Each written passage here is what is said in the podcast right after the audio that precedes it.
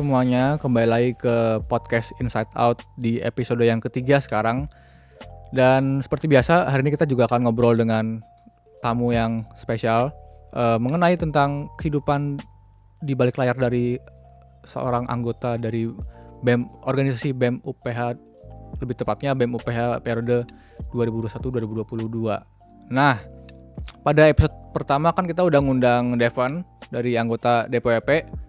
Terus kemudian episode 2 kita udah ngundang Fricil sebagai kadep dari Dimas dan berarti logikanya kalau episode 3 nih harusnya makin naik dong dari anggota kadep sekarang BPH nih. Berarti tamu yang kita undang pada hari ini tuh lumayan Katanya tadi sangat spesial gimana sih? sangat spesial, Lumayan. sangat spesial. Sangat spesial dan kayaknya bakal berat itu omongannya gitu. Karena bukan anggota, bukan kadep, tapi dari BPH. Siapa lagi kalau bukan ketua dan wakil dari BEM UPH sendiri gitu. Mungkin Civel dan Kojo nih bisa memperkenalkan diri dulu. Oke, halo semuanya. Nama aku Velika Sharon dari Hubungan Internasional 2019, selaku Ketua BEM UPH 2021-2022.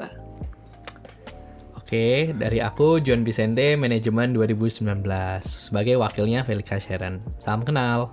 Nah langsung aja nih ke pertanyaan template dari semua podcast Inside Out nih.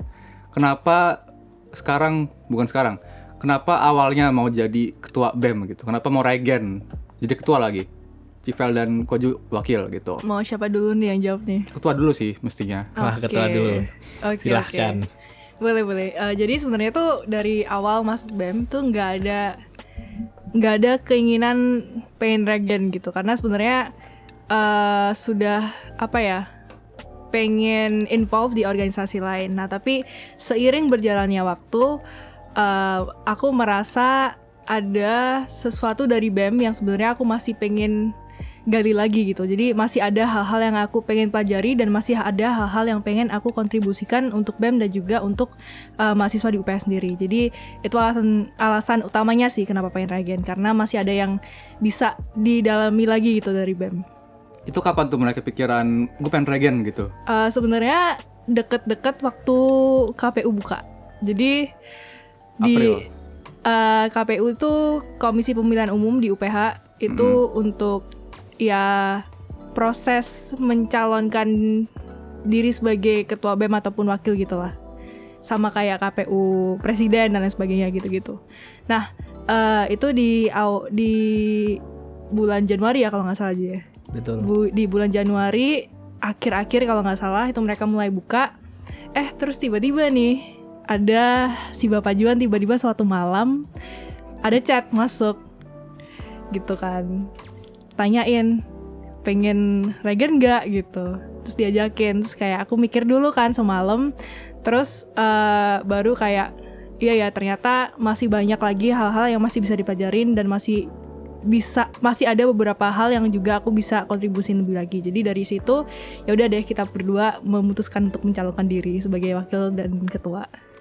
Saat Oke. itu saat itu kadep kita juga eh, sebagai joke gitu. Ayo naik naik naik. Terus kita berdua ikut aja joke ya udah kita naik Iya, gitu. bener. Padahal padahal awalnya sebenarnya kita nggak ada kepikiran. Eh tapi joke-nya menjadi kenyataan.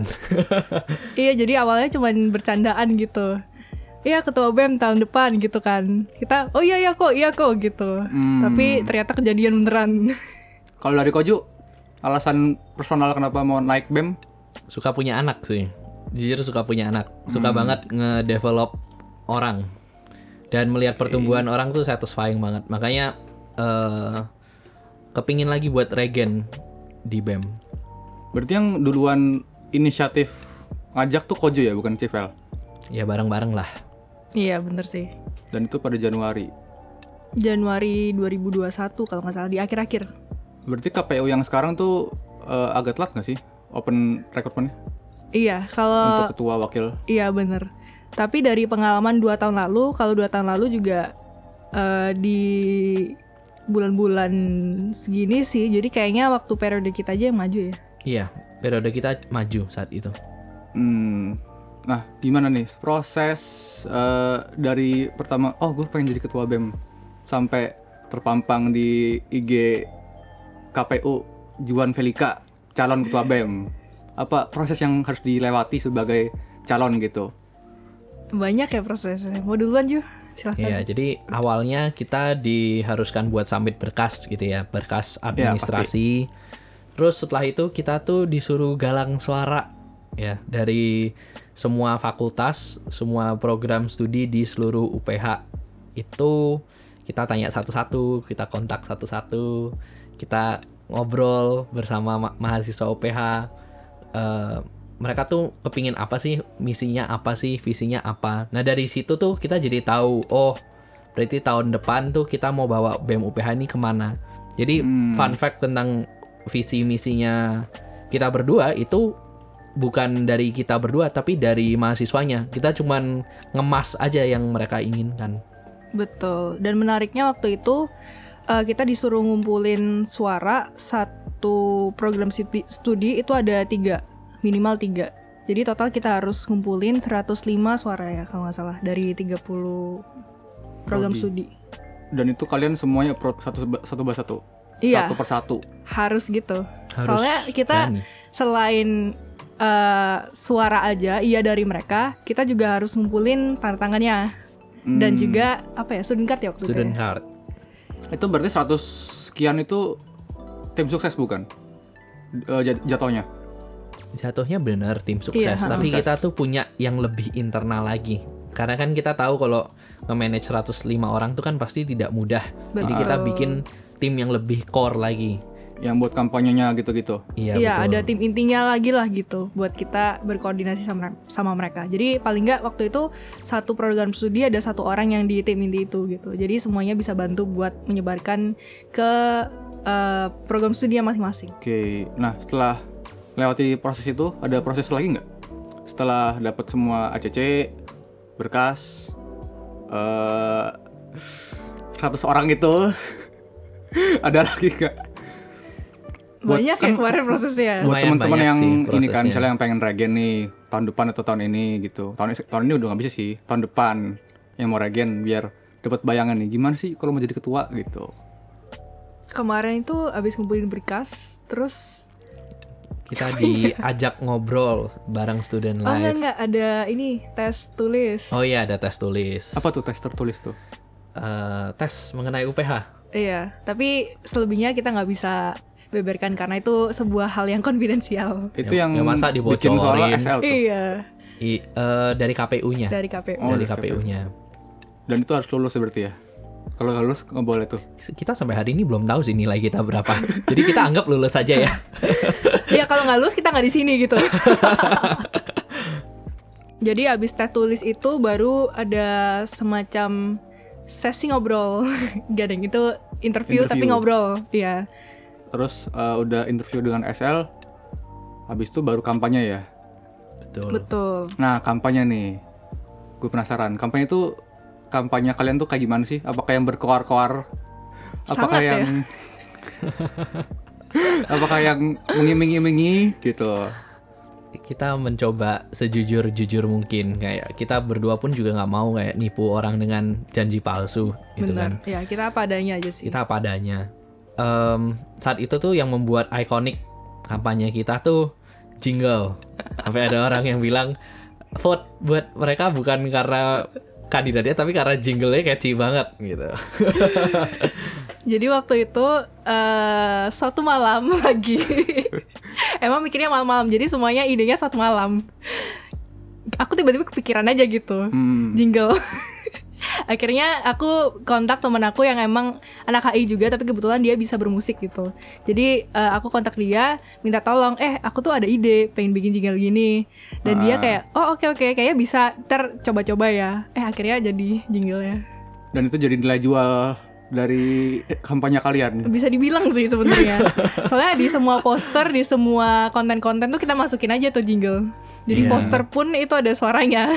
kita harus spam dong kita punya resource apa ya kita harus pakai dong Pada masa kalian itu kan yang calon tuh ada dua. Jadi kalian dan betul. ada rival lagi kan. Yang sekarang jadi kadep di periode ini. Dan anak BEM juga periode anak. BEM juga gitu. Gimana sih pas kalian rival itu? Apakah kalian jalin hubungan yang baik? Apa perang dingin atau gimana gitu? kita berdua sih hubungan baik ya dengan Baik sih, baik paslon sebelah ya. Malahan kadang-kadang kalau sebelum speech gitu kan, kan kita kan kita berempat ya, ya ya deg-degan ya. ya kita tetap masih kayak, eh semangat ya gitu-gitu. Kayak kita beneran ngeliat eh, bahwa kita tuh ada privilege gitu, ada kebahagiaan sendiri sudah melalui semua ini. Jadi kita berempat mindsetnya enjoy aja. Iya bener sih. Dan yang pastinya kita berempat juga eh, respect gitu sama each other. Karena kita tahu juga ya sebenarnya proses ini nggak mudah gitu loh. Dan cuman empat orang aja yang bisa melalui proses ini. Jadi kita eh, punya sense of apa ya kita melalui ini bareng-bareng gitu sih Iya, apalagi kita berempat masih ada proker kan lagi berjalan juga selama masa kampanye. iya betul Oh iya bener-bener. jadi emang masih di BEM juga kita yang seru-seruan aja sih sebenarnya Berarti kalian tuh masa kampanye kapan sih? Pas yang kemarin karena karena aku aku kan nggak ngikutin kan kampanye kalian. wah parah parah Eh, kapan ya April ya atau Enggak, enggak, April tuh udah selesai kalau nggak salah. Oh, berarti Maret Maret minggu-minggu terakhir ya. Mungkin ya, Maret Iya. sih. Maret itu mulai orasi, terus mulai kampanye, by April itu udah keluar hasilnya. Seru sih prosesnya sih. Apalagi Seru kalau sih. ada rivalnya, wah seru sih. seru sih. Lumayan cepet lah ya kalian ya. Iya, waktu itu kita maju emang. Juni Jadi tuh Juni berarti tuh udah udah dapet orang kan Juni tuh Iya betul. Juni kita udah proses open recruitment BEM. oprek. Kita Iya. tuh ngelihatnya ini ya, kita tuh patokannya tuh sekretaris kita Sharon Angelina ulang tahunnya kapan gitu. karena bener karena bener waktu itu saat- interview dia ulang tahun. Karena saat dia ulang tahun tuh kita pertama kali nginterview eh, member baru BEM. Nah, kebetulan Sharon Angelina kan udah ulang tahun. Tapi BEM tapi eh, presidennya sampai sekarang kan masih voting. Jadi bisa Dilihat. dipatokin aja dari situ. Bener. Nah selama masa kampanye nih ada nggak sih kayak apa yang boleh dilakukan di kampanye, apa yang tidak boleh dilakukan di kampanye? As ketua calon ketua gitu. Gitu. Oh ya ya. ya. Em, yang tidak boleh dilakukan adalah memberikan janji palsu. Yang pertama. Satu, di semua kampanye palsu. begitu iya jadi apa pun yang kalian apa pun yang kalian suarakan itu harus direalisasikan gitu Berarti sekarang udah nggak ada yang janji palsu kan yang sekarang? Semuanya terrealisasi nih di periode kalian. amin nggak nggak bercanda harusnya sih iya ya Harusnya iya. iya Harusnya iya. Harusnya iya. dan kita harus sadar bahwa kita masih manusia jadi nggak ada yang perfect Hmm.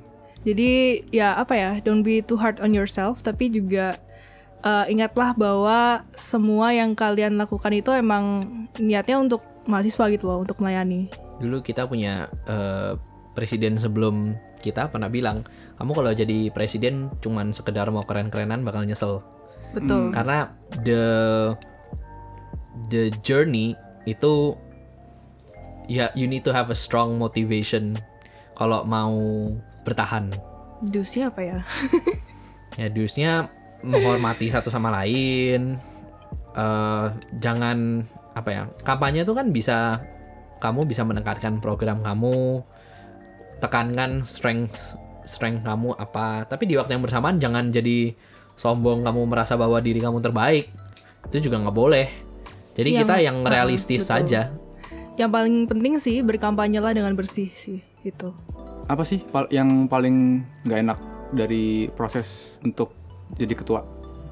apa ya Yang paling nggak suka? Yang paling yang paling apa ya nggak enak lah gitu. Kalau aku ingat kamu eksekusi ya pas kampanye.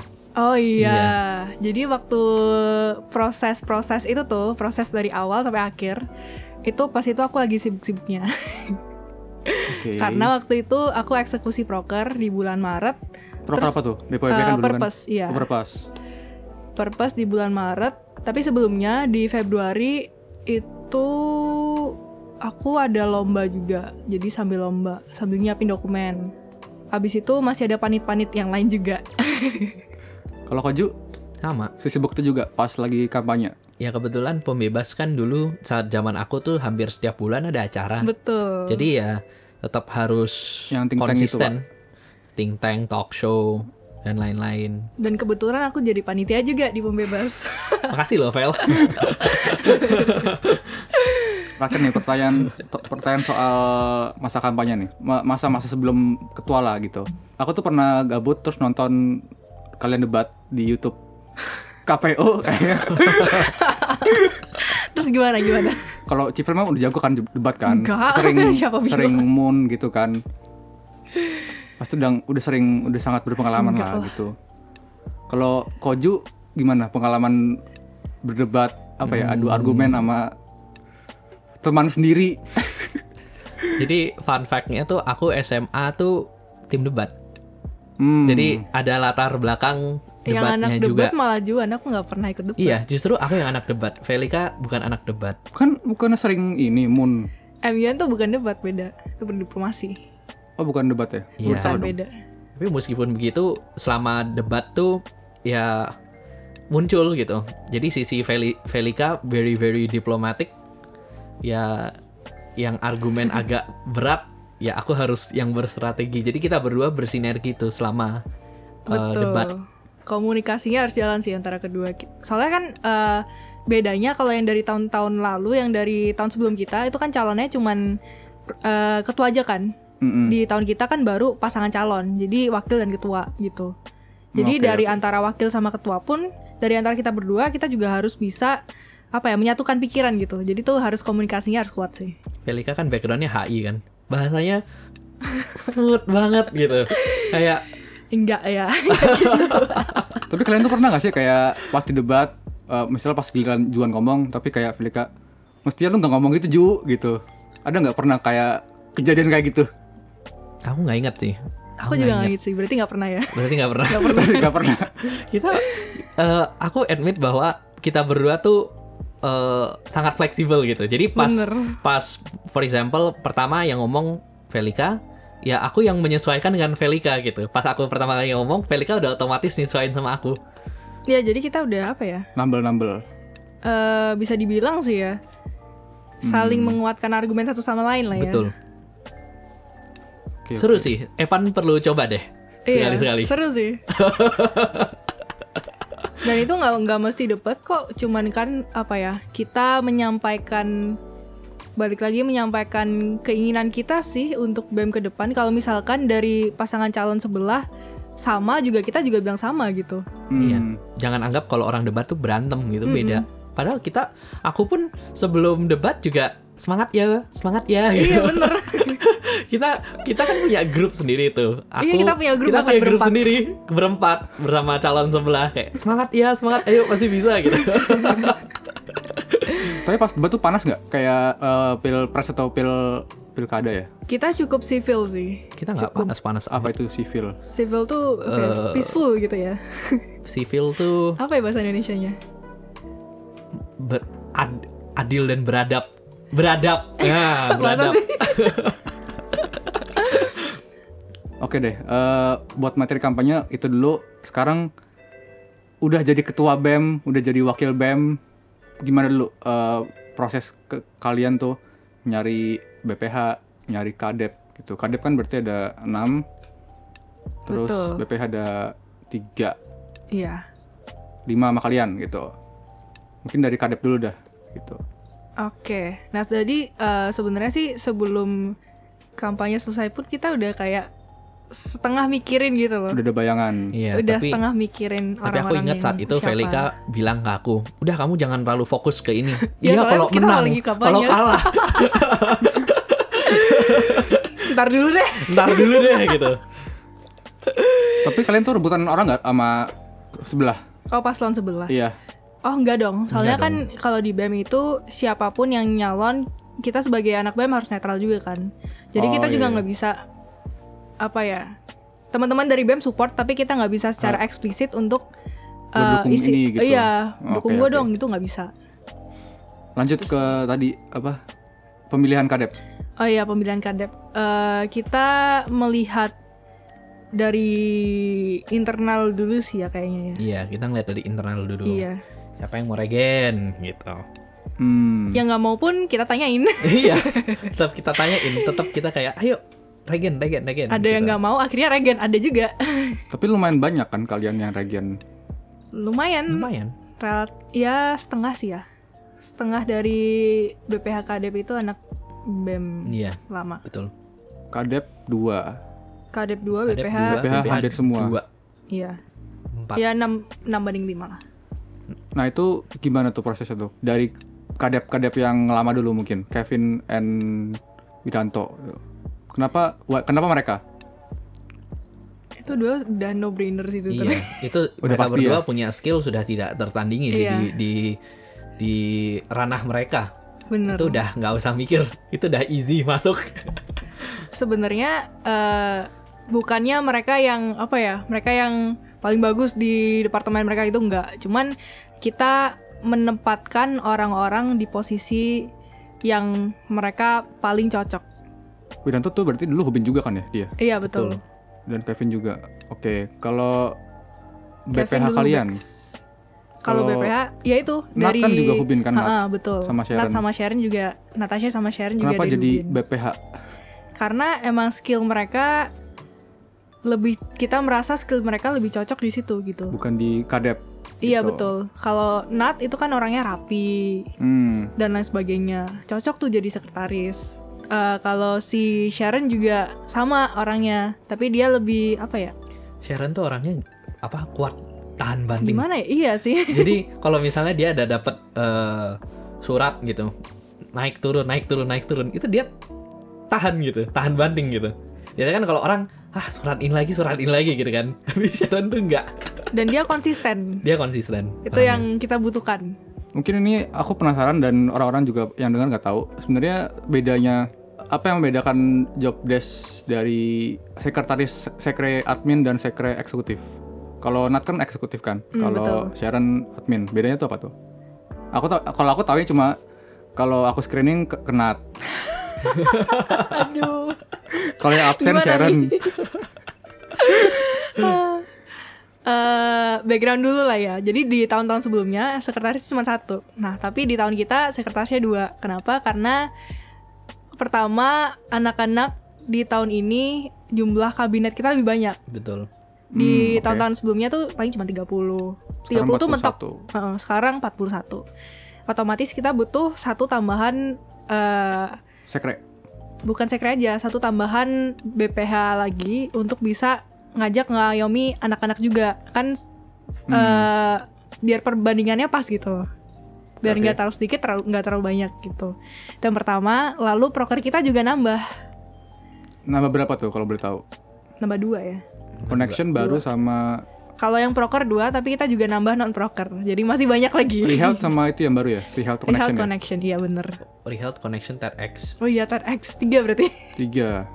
Setelah nambah anak, nambah proker, otomatis yang next screen ini bakal lebih banyak lagi. Hmm. Jadi dan kita berkaca dari tahun lalu juga sekretarisnya udah lumayan kewalahan gitu ngurusin semua admin, semua surat-surat kan banyak tuh. Belum lagi nanti screening konten-konten harian. Kita kayak Hmm. kayak nggak bisa nih kalau cuma satu aja. Akhirnya kita expand lah jadi dua. Kita perlu note loh bahwa di beberapa BEM yang kita pernah ajak kerjasama, mereka tuh punya departemen khusus buat sekretaris Betul. dan bendahara. Di BEM doang yang di gabung di BEM kita Iya. gabung. Iya, kita nggak punya departemen. Jadi eh, bisa dibayangkan betapa hebatnya kedua sekretaris dan Bener bendahara banget. kita. Betul. Nah, bedanya job desk-nya apa? Kalau sekretaris eks- eksekutif itu lebih ke eh, screening konten sehari-hari gitu. Misalkan ada Tor, ada eh, konten-konten post di Instagram Hmm. dan lain-lain dan lain sebagainya gitu sih. Kalau sekretaris administratif seperti namanya menghandle semua kebutuhan admi- administratif. Seperti Zoom. kayaknya ya bisa jadi Zoom, email, surat-surat, kan banyak banget itu surat-suratnya. Terus em, apa lagi ya? Nomor serti gitu-gitu sih. Kalian tuh stres gak sih men-screen belasan proker dan eh, beberapa non proker? Tergantung sih. Ada beberapa yang seru sih buat di screen. Misalnya kayak Gramu itu kan sambil baca kan. Oh, gue baru tahu gitu ada taksi terbang gitu. iya benar. Jadi itu juga kita sambil nambah wawasan sendiri gitu loh. Hmm, masalah kadep nih. Kalau yang kadep lama kan, oke kita udah tahu dari BEM yang lama. Kalau kadep yang baru nih, Fricil, Helena, Andrew Rian, Kowil. Udah Iya. ya? Bener. Lima. Sama Angelo. BPH. Iya. Ya boleh lah, Angelo. Satu. Kalian lah ya. Iya. Dari dari Medcom dulu deh. Oke. Nah, sebenarnya dari eh, yang kita udah saring dari internal kan ada nih masih kekosongan-kekosongan di beberapa spot ini. Mm-mm. Terus kita cari orang-orang mana yang kira-kira eh, punya hati buat melayani di BEM, tertarik dan juga punya eh, kompetensi yang bagus ataupun potensi yang bagus. Mm-mm. Kita ketemulah orang-orang ini dari Medcom dulu ya. Kalau Medcom itu Juan deh, silakan. Helena kan dulu koor di pembebas, Pembebas. koor DDM di pembebas. Helena itu profesional banget. dia adalah orang yang paling profesional yang gue pernah ketemuin deh. Ke dia kalau misalnya dikasih deadline, dia akan selesain deadline itu on time gitu. Dan dia tuh latar belakang juga mentoring. Iya. Jadi Benar. eh, dia sudah memiliki hati buat memiliki anak-anak Hmm. gitu. Oke, oke. Jadi kita melihatnya wah cocok nih gitu. Dan kebetulan Helena dulu juga punya pengalaman juga di organisasi cukup lama juga. Salah satunya menjadi ketua OSIS atau wakil ketua OSIS dulu pas SMP SMA. Misalnya nih, misalnya untungnya kan saat ini kan Helena kan oke untuk jadi kadep. Misalnya Helena tidak ada, bukan tidak ada, misalnya dia nggak okein gitu. Ada second option nggak? Gak ada sih. Helena harus Helena harus join. karena Untuk dulu ini gak ada, kita mentok banget. karena dulu Helena perfect banget sih. Dia kan juga dulu menang yang kompetisi Garuda, Garuda. Masker. Ya Garuda Masker terus wajah dia di mana-mana kan. Jadi di TV. ya di TV gitu kan sampai masuk TV. Puji Tuhannya sih Helena ma- mau ya menerima Iya. ya. Karena dia hati dia organisasi gitu. Kalau biasanya orang hatinya organisasi tuh selamanya organisator deh kelihatannya. Iya sih. Pokoknya kemarin yang kita kriteria yang kita cari yang pertama punya hati buat melayani, Hmm. ada pengalaman sama bisa mengayomi anak-anak sih. Iya, jadi kita nggak ya sebenarnya apa ya? Kita melihat hati dulu sebelum pengalaman Heeh, bener. gitu. Tapi kan kita kadang-kadang juga bisa mengetahui dia punya hati dari mana berdasarkan track recordnya sebelumnya seperti apa Hmm. gitu. Keren deh kadep Medcom. Iya dong. Next sebelahnya Med- Medcom, Poma, Andrewian. Uniknya adalah po Andrew Dian tuh pas pemilu dia nggak mau ngevote buat kita oh, dia berdua. dia nggak vote. Oh, kalian dia nggak nge-vote kalian. Nggak. Enggak. Dia dulu sih. eh Pokoknya dia nggak mau ngasih tahu dia ngevote siapa. iya dia nggak mau ngasih tahu dia vote siapa. Tapi dari situ kelihatan bahwa orangnya berintegritas gitu loh. Betul. Dia orangnya memang eh, memilih bukan berdasarkan apa ya koneksi ataupun pertemanan, tapi Betul. emang berdasarkan eh ya yang sesuai sama dia gitu. Andrew juga backgroundnya ULM, kepala ULM badminton, Badminton dan dia Dan- juga mengikuti semua Iya. program kerja BEM kan dan dia dari dulu. paling suka LDK kan, gitu. Iya. Semua LDK dia pernah ikut. Dia semua LDK pernah ikut. Itu Dan jadi itu memang dari background dia udah kelihatan backgroundnya sih. sudah sangat-sangat bagus. Dia juga track record dia sebagai ketua ULM badminton pun juga quite impressive gitu, very impressive malahan. Karena Bener. kita mengetahui lagi bahwa COVID-19 ya ya mana ada orang bisa main badminton selama COVID-19 gitu kan. Tapi dia tetap bisa UKM-nya dia tetap hidup gitu selama pandemi dan malahan regen dan anggotanya semakin banyak kan it's an achievement by Bener. itself. Tapi kalian tuh udah kenal Andrew sebelumnya? Ah, kerja pernah kerja bareng atau Eh pernah ya Aku nggak pernah sih. Aku nggak pernah kayaknya. Kamu kan yang rekomendasiin Andrew. Dari mana ya? Iya. Oh pernah eh, kita pernah jadi fasilitator ILT bareng. Cuman oh iya benar. Hmm. minim banget sih interaksinya. Jadi sebenarnya kenal secara langsung juga enggak. Cuman Kayak kepikiran cuma aja tahu gitu. aja gitu ya. Iya. Kalau aku aku memang udah kenal Andrew karena dulu satu tim bareng saat jadi peserta di ILT. Dan itu aku saat itu ada ada satu kasus di mana eh, kita disuruh makan kan saat itu masih offline. Terus kita disuruh dikasih makan nasi, nggak ada rasa, ayam nggak ada rasa, terus ada jengkol, gitu. Nah, jengkolnya juga Bukan ya pete ya? apa? Bukan pete ya? Jeng- jengkol. Bentar berarti ILT kalian tuh ILT 19 ya? Aku nggak ikut yang 19, aku Itu ikut yang sebelum dua, sebelum pandemi. Iya. Terus saat itu kita juga punya teman eh, namanya Ajeng, sekarang juga jadi anggota BEM juga di Iya. kelompok kami. Eh, Ajeng tuh punya mah gitu, Hmm. punya mah. Jadi dia nggak bisa makan terlalu banyak sayurnya gitu. Jengkol. Terus rasanya pahit gitu kan. Gue lupa mak jengkol perasaan nggak pahit ya. Tapi gue lupa sayurnya apa yang penting pahit banget gitu. Dan saat itu eh, mengetahui Ajeng punya mah Endurian tuh langsung Inisiatif. inisiatif langsung udah udah gue aja yang makan gitu. Terus dia makan makan sayur itu yang yang pahit itu kan dia langsung makan langsung hop gitu langsung ditelan gitu sama dia. Jadi dari situ udah punya apa ya dari hal-hal kecil dari situ deh. Orang tuh inget Respect, respect. Iya. respect gitu. Oke, kalau Poma kayak gitu ceritanya. Kalau William, eh, DPWP, DPWP, William itu latar belakangnya HM hukum.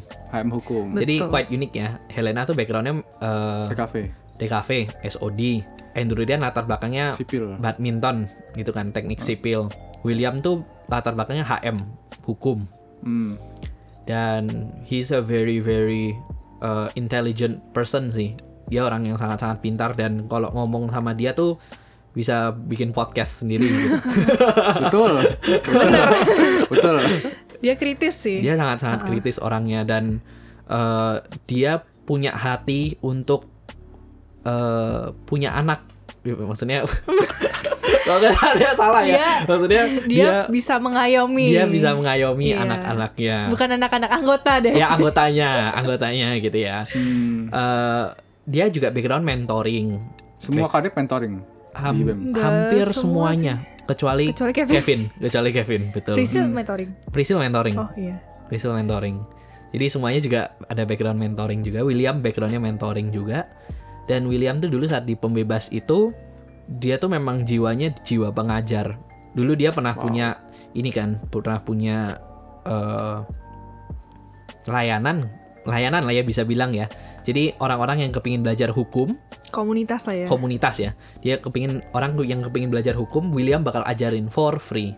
Nah itu namanya Geraha Ilmu yang jadi yang, sekarang menjadi jadi di non BEM. Iya. Ya, proker di BEM. Jadi William tuh dasarnya memang pengajar. Dia sendiri pun juga punya jiwa yang sangat-sangat kebapaan ya, bisa dibilang gitu. Dia tuh orang yang he likes a challenge gitu dalam menumbuhkan orang. Bisa dibilang gitulah ya Pan. Jadi mentalnya dia udah strong dari sananya. Oke, last Dimas, Frisil. Ricil. Nah, kalau Frisil nih uniknya dulu dia pengawas purpose. Dia dulu juga kali. dia juga dulu partisipan di Purpose terus jadi pengawas Purpose.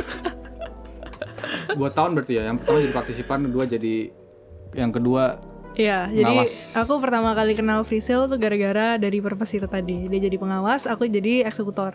Terus em, waktu itu kita sempet eh, apa ya? Bukan bingung sih, cuman kayak banyak kandidat sebenarnya buat Kadep Dimas, cuman apa ya?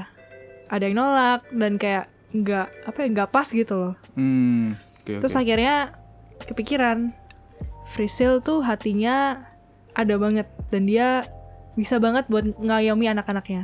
Dari sekarang dari kerja dia sekarang juga kelihatan kan? Terlihat ya. Terlihat banget kan? Dimas kan beneran mengenai hati kan. Jadi kita memilih orang yang menghidupi nilai departemennya juga. Betul. Terus kita kayak coba deh kita approach Frisil. Puji Tuhannya dia mau juga akhirnya. Ya, padahal dulu Frisil kepingin ini Regen. kan, kepingin regen sempat Di- ditawarin di M sempat ditawarin Sempet ditawarin di, di organisasi lain. Iya. sempat Frisil juga dulu pernah ditawarin di organisasi lain kan. Tapi puji Tuhannya Frisil eh, Iya, akhirnya juga memilih BEM, BEM. memilih BEM. dibanding yang itu. dan ternyata dulunya juga dia kepikiran masuk pengen masuk BEM gitu, cuman belum kesampaian. Hmm, iya iya benar. Iya, pas banget kan? Iya. Meant to be sih emang kayaknya. Last last bendahara kita. Oh iya, Pak Angelo. Angelo. Angelo itu fun fact. Dulu kita pernah sempet consider dia buat jadi kadep DPWP Iya. karena ada rekomendasi dari orang. Kalau dia kadep DPWP, William Nah itu kita masih dulu kan masih Bimbang mikir tuh. gitu. Ah. Iya. Cuman kayaknya ah enggak deh DPWP itu butuh seseorang yang emang eh, ada jiwa nasionalisme gitu loh. hmm, Angelo kan anak akuntansi. Terus kita, tapi Angelo ini anaknya bener-bener bagus gitu loh. Maksudnya dia apa ya? Selain dia punya hati, dia juga Pengen belajar. ba- Dia banget humble sih. banget. Ha-ha. Dia humble banget. I think itu juga penyebab kenapa dia eh, menjadi orang yang sangat disukai oleh banyak orang gitu ya. bener Hmm. dan yang paling penting dia jadi bendahara dia jujur kan Betul. dia orangnya sangat-sangat jujur dan sangat-sangat transparan itu sih yang menjadi dia kriteria yang cocok buat jadi bendahara Jadi bendahara Dan dia dan dia anak akuntansi dan dia mengimplementasikan teori akuntansi ya di, di BEM sekarang. Jadi kalau ngelihat itu laporan keuangan, wow, Rapih. rapi Iya. sekali. sampai aku aja kadang nggak ngerti Jel ini apa ya Kredit debit apa ya? Kok ini balance di bawah? Tapi emang nggak ada nggak ada kadep yang mau regen selain Kevin dan Wiranto ya untuk departemen lain. Kebanyakan tuh eh, jadi kenapa nggak ada yang sedikit yang mau legend tuh karena di BEM saat aku sama Felika jadi Hmm. anggota itu tuh mayoritas anak mungkin 18 anak kayaknya. 18. Iya. Iya, jadi mereka memang sudah tidak bisa regen. Anggota kalian yang 19 berarti lebih lebih dikit ya? Iya, jadi poolnya memang sudah kecil.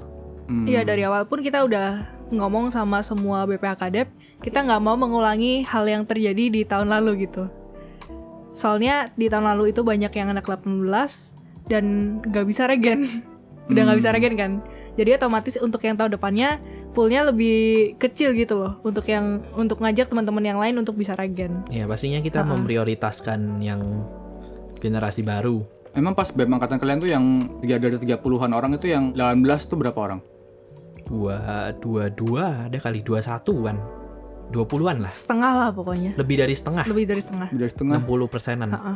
tidak bisa regen. Iya Hmm. betul. Kalau kita sekarang rata ya? Hampir rata ya. Harusnya sih rata. Hampir rata. Soalnya kita kasih jatah juga sih waktu itu. Iya. Anak 19-nya cuma boleh per departemen 1 Satu. sampai 2 orang. Ya, kita tuh banyak loh pas pas rekrutmen BEM, teman-teman dari 2019 dari yang angkatan lebih senior itu banyak yang bagus. Tapi kita tetap harus memprioritaskan yang 20. Itu Iya. Mungkin ini deh.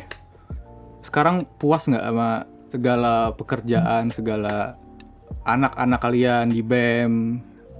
Puas nggak dengan kinerja anak-anak kalian gitu loh? Apa- apakah ada yang kayak seandainya ILT misalnya bisa begini gitu atau apa gitu? Eh, kalau ngomong secara puas atau enggak pasti puas. Kenapa? Karena aku tahu anak-anak udah melakukan Yang terbaik. yang terbaik dan itu yang paling penting, itu yang pertama. Tapi pastilah, pasti semuanya nggak ada yang perfect. Pasti ada eh, room for improvement. Tapi ya udah nggak apa-apa. Itu buat jadi evaluasi di tahun, tahun depan gitu. Hmm. Kalau puas pasti puas. Kalau dari Koju sama sih. pasti puas juga. Ada kelebihan dan kelemahan dari setiap Betul. hal. Tapi kita yang aku benar-benar puasin tuh pertumbuhannya anak-anak. Itu beneran kelihatan Iya. gitu. Hmm. dari yang dulu takut-takut sekarang lebih lebih pede gitu dari yang dulu eh apa sih bahasa Jawanya sakara PDW apa sih bahasa Sekarang dia Indonesia eh senaknya sendiri. senaknya sendiri. Jadi mulai Sekarang mikirin udah orang-orang iya, sekitarnya udah mulai lebih open gitu. Hmm, Mungkin ini sih di awal-awal kita masih harus tuntun lebih pelan-pelan. Tapi di seiring berjalannya waktu pasti kan udah pada belajar nih, udah pada ngerti. Oh ternyata gini gini gini. Ya udah mulai kita lepas, kita lepas, kita lepas. Nanti akhirnya mereka ya bisa dilepas Full. full dan mereka yang bakal melanjutkan. mereka dewasa lah Hmm, kalau disuapin terus kan nggak dewasa dewasa betul. Kayak mendidik anak. Iya, dulu kita presiden kita sebelumnya ngajarin, kamu mau jadi pemimpin yang baik, kamu beli buku parenting gitu ya. Tapi kalian tuh uh, puas dengan BEM bukan bukan dengan uh, relasi BEM yang sekarang. Kalau aku sendiri, mungkin karena pandemi ya, Iya.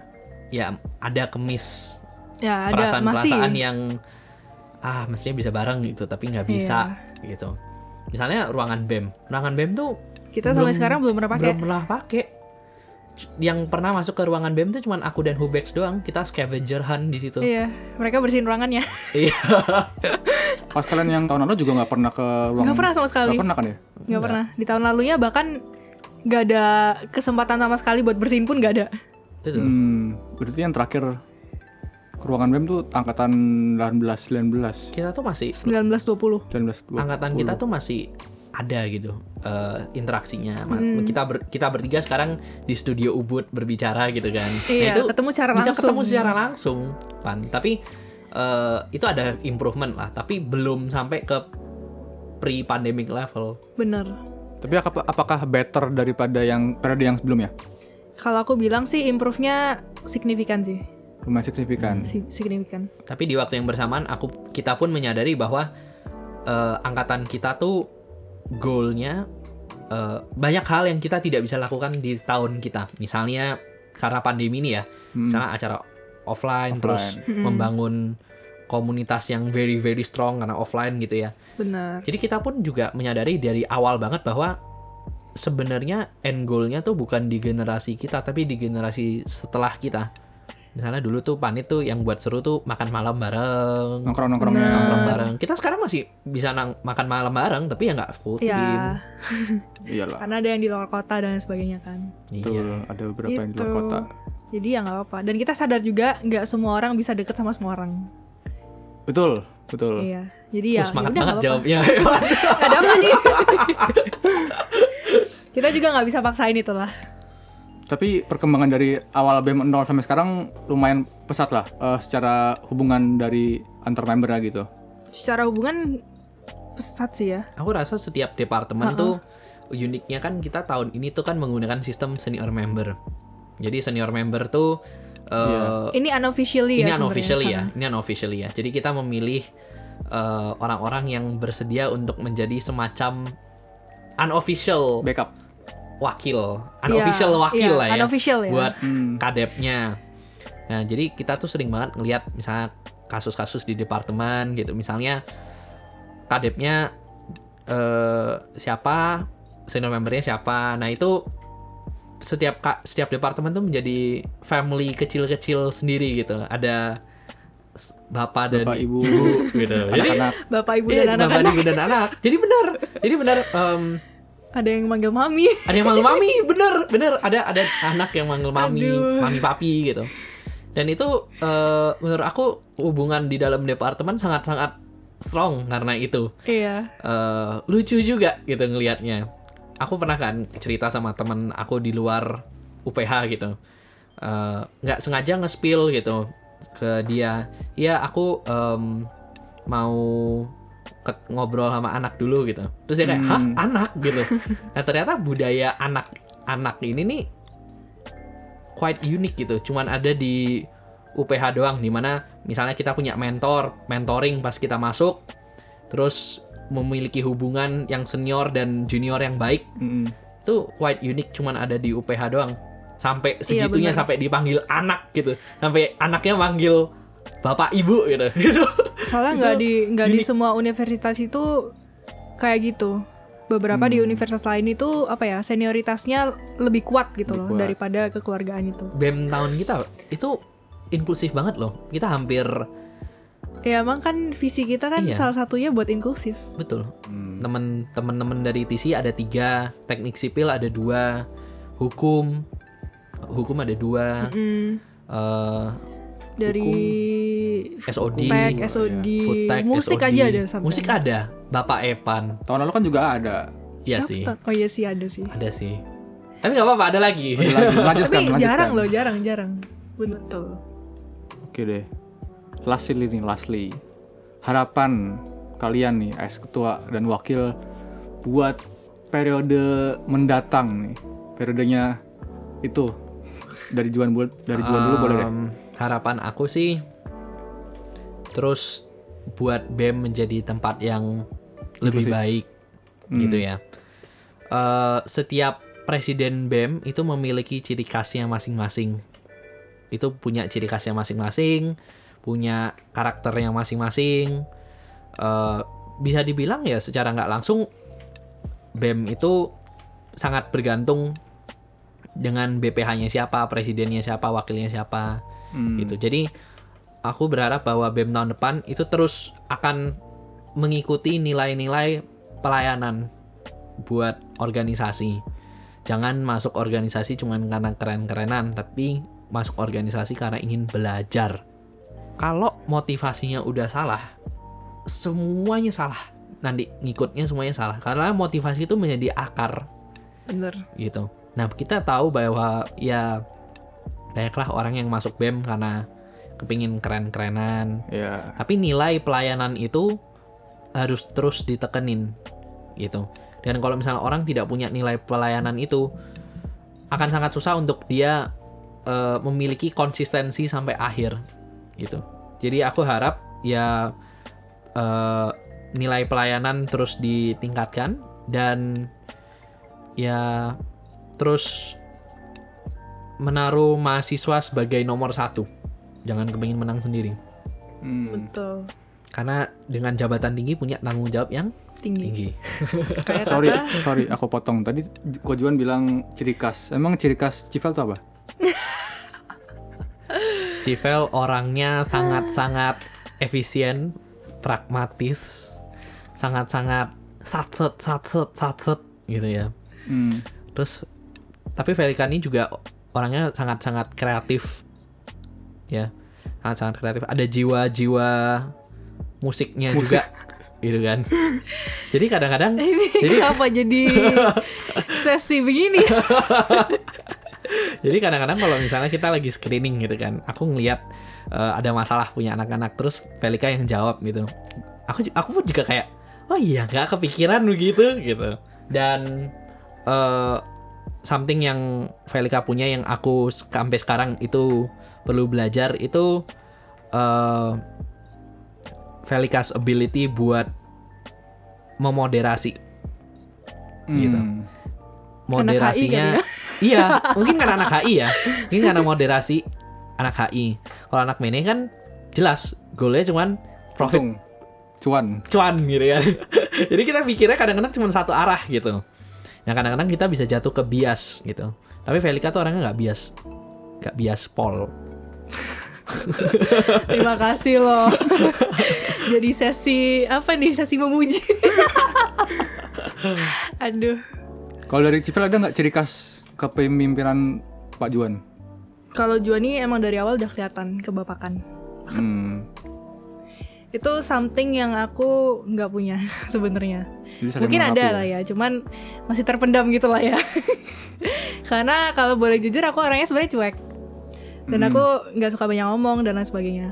Juan kebalikannya. Juan bisa ngajak ngomong semua orang. Itu sih. Itu kenapa kita berdua cocok buat jadi ketua dan wakil. Karena kita saling melengkapi. Hmm, gitu. Setuju sih. Kalau harapan-harapan terakhir Civel nih, oke. Terakhir. aku harapan harapan terakhir? Pertanyaan terakhir, pertanyaan Iya, iya. terakhir. heeh. Em, harapannya buat siapa pun yang jadi anggota BEM di tahun depan, em, pertahankan semua yang bagus-bagus, semua yang jelek-jelek gak apa-apa dijadikan pelajaran untuk jadi evaluasi. Karena pasti despite sebagus apa pun pasti masih ada lah room for improvement. Betul. Jadi itu eh, jadi PR juga buat periode depan untuk mencari room for improvementnya di mana Hmm. dan juga eh, setuju juga sama yang tadi udah disampaikan sama Juan jangan lupa kalau sem- apa pun yang dilakukan BEM itu untuk mahasiswa. Karena harus diinget ini harus banget diinget sama semuanya kalau BEM itu ada untuk memenuhi kebutuhan mahasiswa. Jadi semua yang BEM harus lakukan itu harus berdasarkan pada kebutuhan mahasiswanya apa. Bukan karena aku pengen bikin ini bukan karena ketuanya pengen bikin itu tapi karena kebutuhan mahasiswa. Itu Udah, aja. Itu aja.